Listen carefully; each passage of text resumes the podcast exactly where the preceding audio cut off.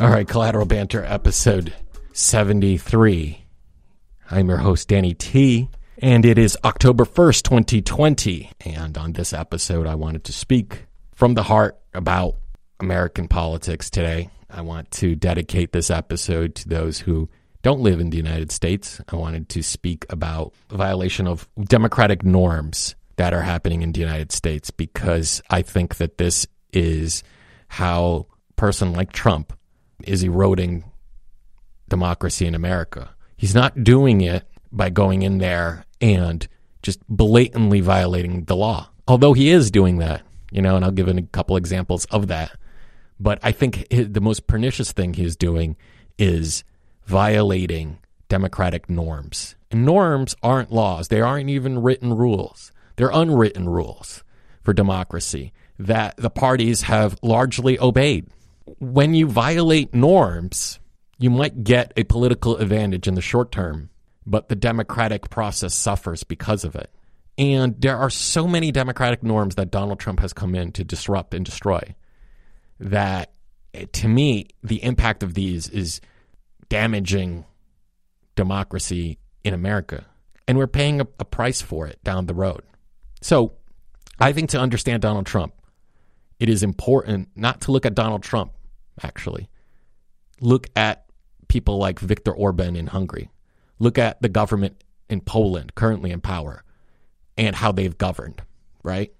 These are governments that go in, immediately try to change the constitution if they have the political power. Hungary did, Poland didn't.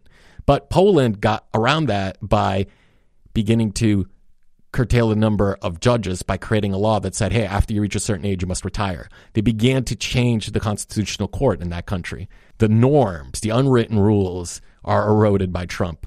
And each one won't kill democracy, but slowly it will erode, I think, the base of trust that democracy needs. You know, I'll give you a lot of quick examples here.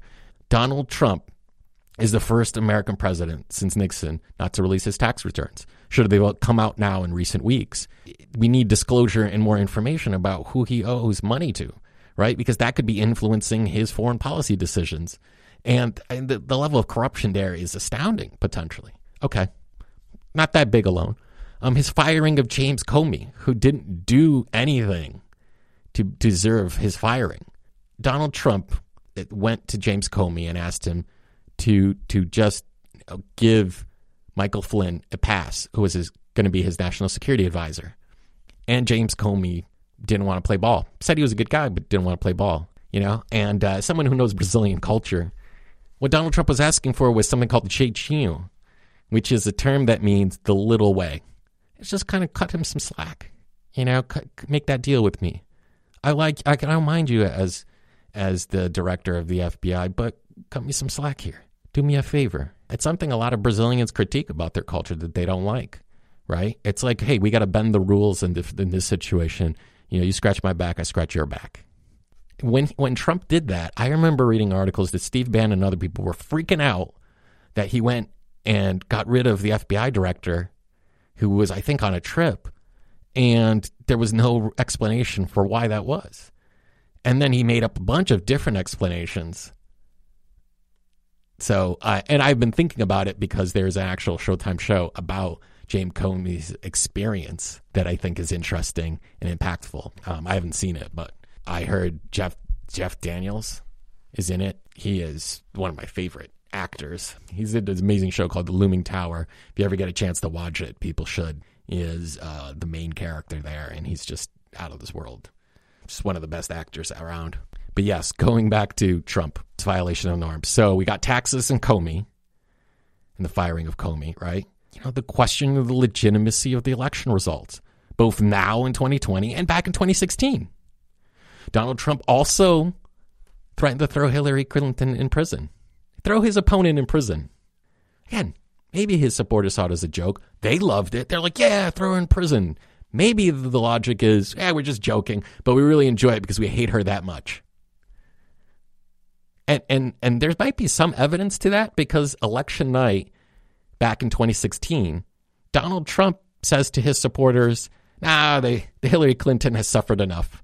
Don't worry about it. No big deal. He didn't say, Yes, I'm going to go and arrest her. I'm, eh, first day. But if he had done that, a lot of his supporters would have backed him, you know? So there is that. There is ability that Donald Trump controls in the media to control the narrative, to try to gaslight people as they talk about. Okay. So a couple other violations of democratic norms. Most dangerous examples I think Donald Trump has has done is the day after he is not charged in the Russia probe. He calls up the Ukrainian president, who I think was a comedian, and promises to meet with him one on one if he gets information on Hunter Biden, who is Joe Biden's son, who was presumed to be the front runner for Donald Trump, and he would be Donald Trump's strongest contender, right? And uh, Donald Trump wanted dirt on him. So he asked the president to, hey, give me that corruption that Hunter Biden's been doing in your country, and I'll give you a meeting. And that's essentially what he was impeached for. And Donald Trump doesn't care about that. He doesn't care about the rules. He says, "Hey, this is going to this is going to uh, improve my chances of of winning re-election against what's likely to be my strongest contender." What's the problem with that? So they tried to impeach him. I think most people were convinced that yes, Donald Trump did say that. But it doesn't matter. E- even if it was he's the president, he can't be really charged, right? Then there's the unitary executive position, right? which isn't a norm, but it's how I think a lot of conservatives and Trump think the executive branch should run, and a lot of Democrats too. I, will be fair about that. A lot of Democratic liberal presidents have gone on and said, "Don't worry about it. You're the president. You get away with it. You know who cares about international law? Who cares about American law? You can violate it. You're the president. You're above the law, right?" So going back to these norms, these unwritten rules that make democracy possible, that together, I think, pose a real danger to democracy. Right? And I'm, and I'm telling you these, and I haven't even looked them up. They're just in my memory bank, just from, from happening, you know, in, in recent weeks, months. So many happen. Trump administration does one thing very effectively. It is to flood the media with a lot of stories in order to contain, you know, the out, the fallout from one story right? So if one story is breaking, why not flood? Why not say something ridiculous and get the media talking about it? You know, he, he is very effectively playing the media, I think, and successful at it. The, these norms get violated, and people don't care about norms, right? There's no consequence to violating norms. They're not against the law. Donald Trump can violate norms, they're not against the law, right? And to me, that's that's the scariest part is that how come people haven't created rules behind these norms. Some of these norms should have been written laws. You can't violate them. If you do, you don't get to be eligible to be president. Why wasn't that written down? To say, hey, you know this unwritten rule, this norm of publishing your taxes? Yeah, that, that's a law. You have to release five years or 10 years of your taxes full. You have to release all of them. Right? That's important to have as law. It's, it's ethics, right?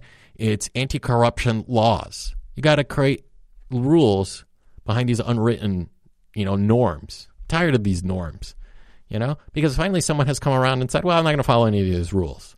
And uh, the ends justify the means and I'll do whatever I want. Look, getting getting dirt on your opponent, I mean, that is, that's, you know, but again, he believes the president can do whatever they want and not be charged, right? So he doesn't care. Comey taxes, getting dirt on Hunter Biden, which he did get impeached for. So that goes, you know, in history. One of the other norms he violates, and he violated, especially in 2016, less so now in 2020 because he's had fewer rallies, to threaten violence, potential violence uh, against protesters, against hecklers. Like I said before, he was threatening to arrest Hillary Clinton. But even just the, the threaten protesters that he sees or his opponents, right? Or the media, right? That's another norm, right? To just say, hey, maybe I'll pay for I'll pay for your lawyers, right? If you break the law, if you knock the crap out of that person, right? Did George W. Bush do that when fighting Al Gore? Did he threaten to to have supporters of Al Gore beaten up? I mean, no. It's tragic that that it's, it's come down to this, especially for democracy itself. I think it's it's um, the rules of the game that people tend to follow but don't follow. Don't follow, and especially a person like Trump, who I think looks at Viktor Orban, looks at Poland, looks at Turkey as models. That's what he wants. He wants to accumulate greater power. And we've been, I think, on this path for a while, right? Especially with the presidency accumulating more and more power. I think that that's that's something that we haven't grappled with. The implications for political systems because the presidency is this all important branch in government, right? So it, it's it's tragic that this is happening, and I think bigger than Trump, it's more of the executive branch and the accumulation of powers. And it's not surprising that somebody like Donald Trump came in and said, I'm not going to follow any of these rules. I'm going to create my own rules. And you're not going to do anything about it because you can't stop me because they're not my violating the law. I'll give you another norm that Donald Trump has violated. And this is potentially now not beyond a norm, but potentially criminal act is having his fixer, Michael Cohen, pay off two porn stars with money from the campaign. Right? People donate to his campaign, he gives it to porn stars to pay him off, to keep him quiet right before the 2016 election. How about Donald Trump threatening to to get rid of the libel laws, right? To open up the libel laws. It's another norm violated, right? So that way, if something's said about him in the media, he can sue and they maybe retract, right? How many times have, I followed a lot of presidents, a lot of presidential elections. How many times has Donald Trump done that? threatened to to change the libel laws so he can sue people in order to silence them. But people say, eh, is that a joke? No, I, I think he's serious. I didn't see that as a joke. Donald Trump, and probably one of the biggest violation of norms that I've seen, is his attacks on the media. Donald Trump hates the media. And, and if you saw the election two nights ago, Donald Trump is on a warpath, not just against Joe Biden. Forget Joe Biden. Joe Biden's just the stand in for the political class, for the political elites, for the political establishment. And allied with that establishment is the media. And Donald Trump wants to declare war on both. And that's that's a definite violation of norm. George W. Bush, Barack Obama, they didn't like the media. They felt they were unfair. They treated them unfairly, wrote articles that were terrible, they thought misleading potentially slanderous. It, it, there's always been a contention between those in power and the media. But Donald Trump violates that norm by attacking the media openly during his rallies. Enemy of the people, he called it just a couple times, right? He calls it the enemy of the people. He says they're all lying, they're all corrupt, they're all out to get him, they're all evil, they're all terrible. Well, not all, right? Then he then he reins that in, Ted, right? He does that clever talk, a double speak. Yeah, terrible media. Not all of them, but most of them. Most of them. And his audience just loves it. I mean, he, he's more of an entertainer in chief than a president. And it works. I want to tell you guys something so so shocking to me today. A friend of mine sent me an article that showed the number of people Googling how to move to Canada an hour, an hour and a half into the first debate against Joe Biden just two nights ago. Massachusetts was the number one state, not surprisingly. So it's Massachusetts. There was Michigan on that. I think there was Washington, California. I also saw Texas on that. There were just these spikes, the number of people of how to move to Canada, how to get citizenship to move there. I mean, what does that tell you? Right? I mean, that there's a, a percentage of people who think Donald Trump is so a threat to democracy that they're willing to move. They think he's going to win. They think this type of tactic is going to win, right? You saw Joe Biden hold back. And this is surprising to me. But it is him following a norm. I give him that. Joe Biden is following a norm by not attacking Donald Trump's kids. However, Donald Trump attacks Hunter Biden. And here's here's what Joe Biden could say to just shut up Donald Trump. You've been in power four years. You have the FBI. If Hunter Biden did something illegal, charge him. Charge him. You have the FBI, you can investigate. If he broke any American laws or broke any laws, charge him. Charge him. Charge him. He's a man. Charge him if he broke the law. You've been governing for four years. Charge him. Now, what I'm saying is Joe Biden could have attacked Donald Trump's kids, who, by the way, work in government. So I don't think that would exclude them from being targeted. You work in government, you can be attacked. when you have Donald Trump's son in law, Jared Kushner, okay, needing a bailout from the Qataris for his 666 deal in New York. Okay, the boondoggle that was that cost them hundreds of millions of dollars. They got Qatari money. Guess what Donald Trump did once they, they bailed out Kushner? Donald Trump removed the sanctions that were placed by Saudi Arabia on Qatar. Again, that's an ethics violation. That would be who's going to charge him? Who's going to do anything? I don't know. I'm telling you this right now as a listener. Donald Trump has nothing to worry about. Nothing to worry about on that case the using hush money to pay porn stars if you were using campaign funds. Maybe, maybe. That hasn't been proven. That's an accusation. I'm, I'm not accusing I don't know. That is what it's, it, that's a violation of the law. Uh, that's different than a norm. So these norms, again, individually alone don't matter so much.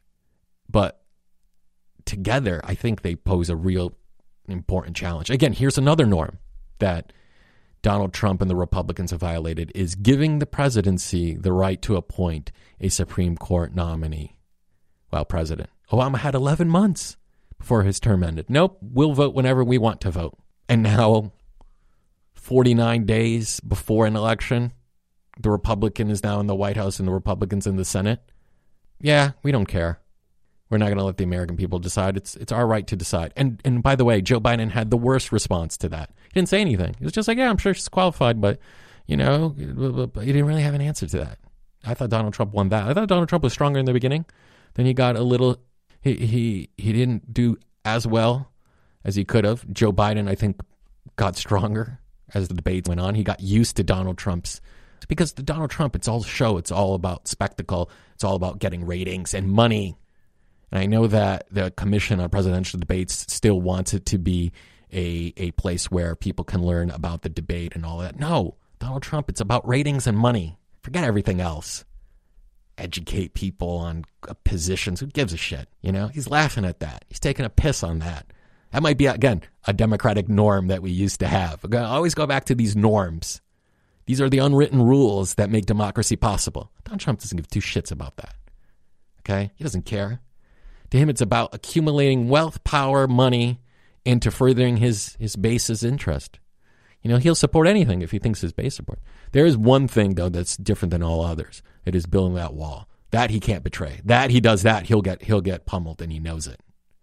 You know? So that he knows. It's it's almost as if Bernie were to win the nomination. I think Bernie could violate every single promise he made except single payer. That's that's to me the heart of Bernie Sanders' political program. I can I can go negotiate with the largest companies, maybe give them zero tax, uh, zero taxes all across the board. You know, whatever. Bernie would be able to negotiate any stinking thing he wants with anybody except single payer. Single payer he betrays, they'll come after him. That's that's the red line. And Trump has that with the wall. So again, norms. Norms are important. Norms are unwritten rules to the democratic process. Again, the Supreme Court rules. Now, now the Democrats are potentially going to go and say, you know what, we'll appoint people to the to the Supreme Court of the United States. Now, they haven't said that, but it's likely to happen. But but Biden won't say what he'll do, and that's smart. Don't say it. That's actually politically smart. Who cares? He'll hold it to his chest and say, you know what, I'm not going to tell you.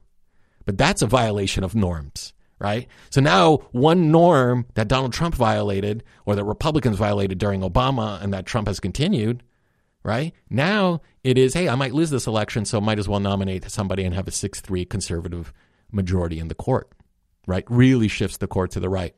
But now the Democrats feel like, oh, I'm going to go violate the norms. And here's the scary part that I was ranting about yesterday in the previous episode, Collateral Banter about the rewards to violating norms that Republicans get. Republicans violate norms, they don't get punished for it. The American people aren't punishing them for violating norms. Democrats try not to violate norms, have, but try not to, threaten it. FDR, Franklin Delano Roosevelt, who a lot of leftists love, right? Except for the part about the camps. But let's let's overlook that a little bit. He was threatening threatening to violate norms. Didn't for the Supreme Court. He threatened to pack it. Said, "You're going to pass. You're going to allow my legislation to stand, or I'm going to pack the court." Played hardball with the political elites at the time and got his way. That's what I want to say. You know, all this episode, I've probably used the word norm way too often.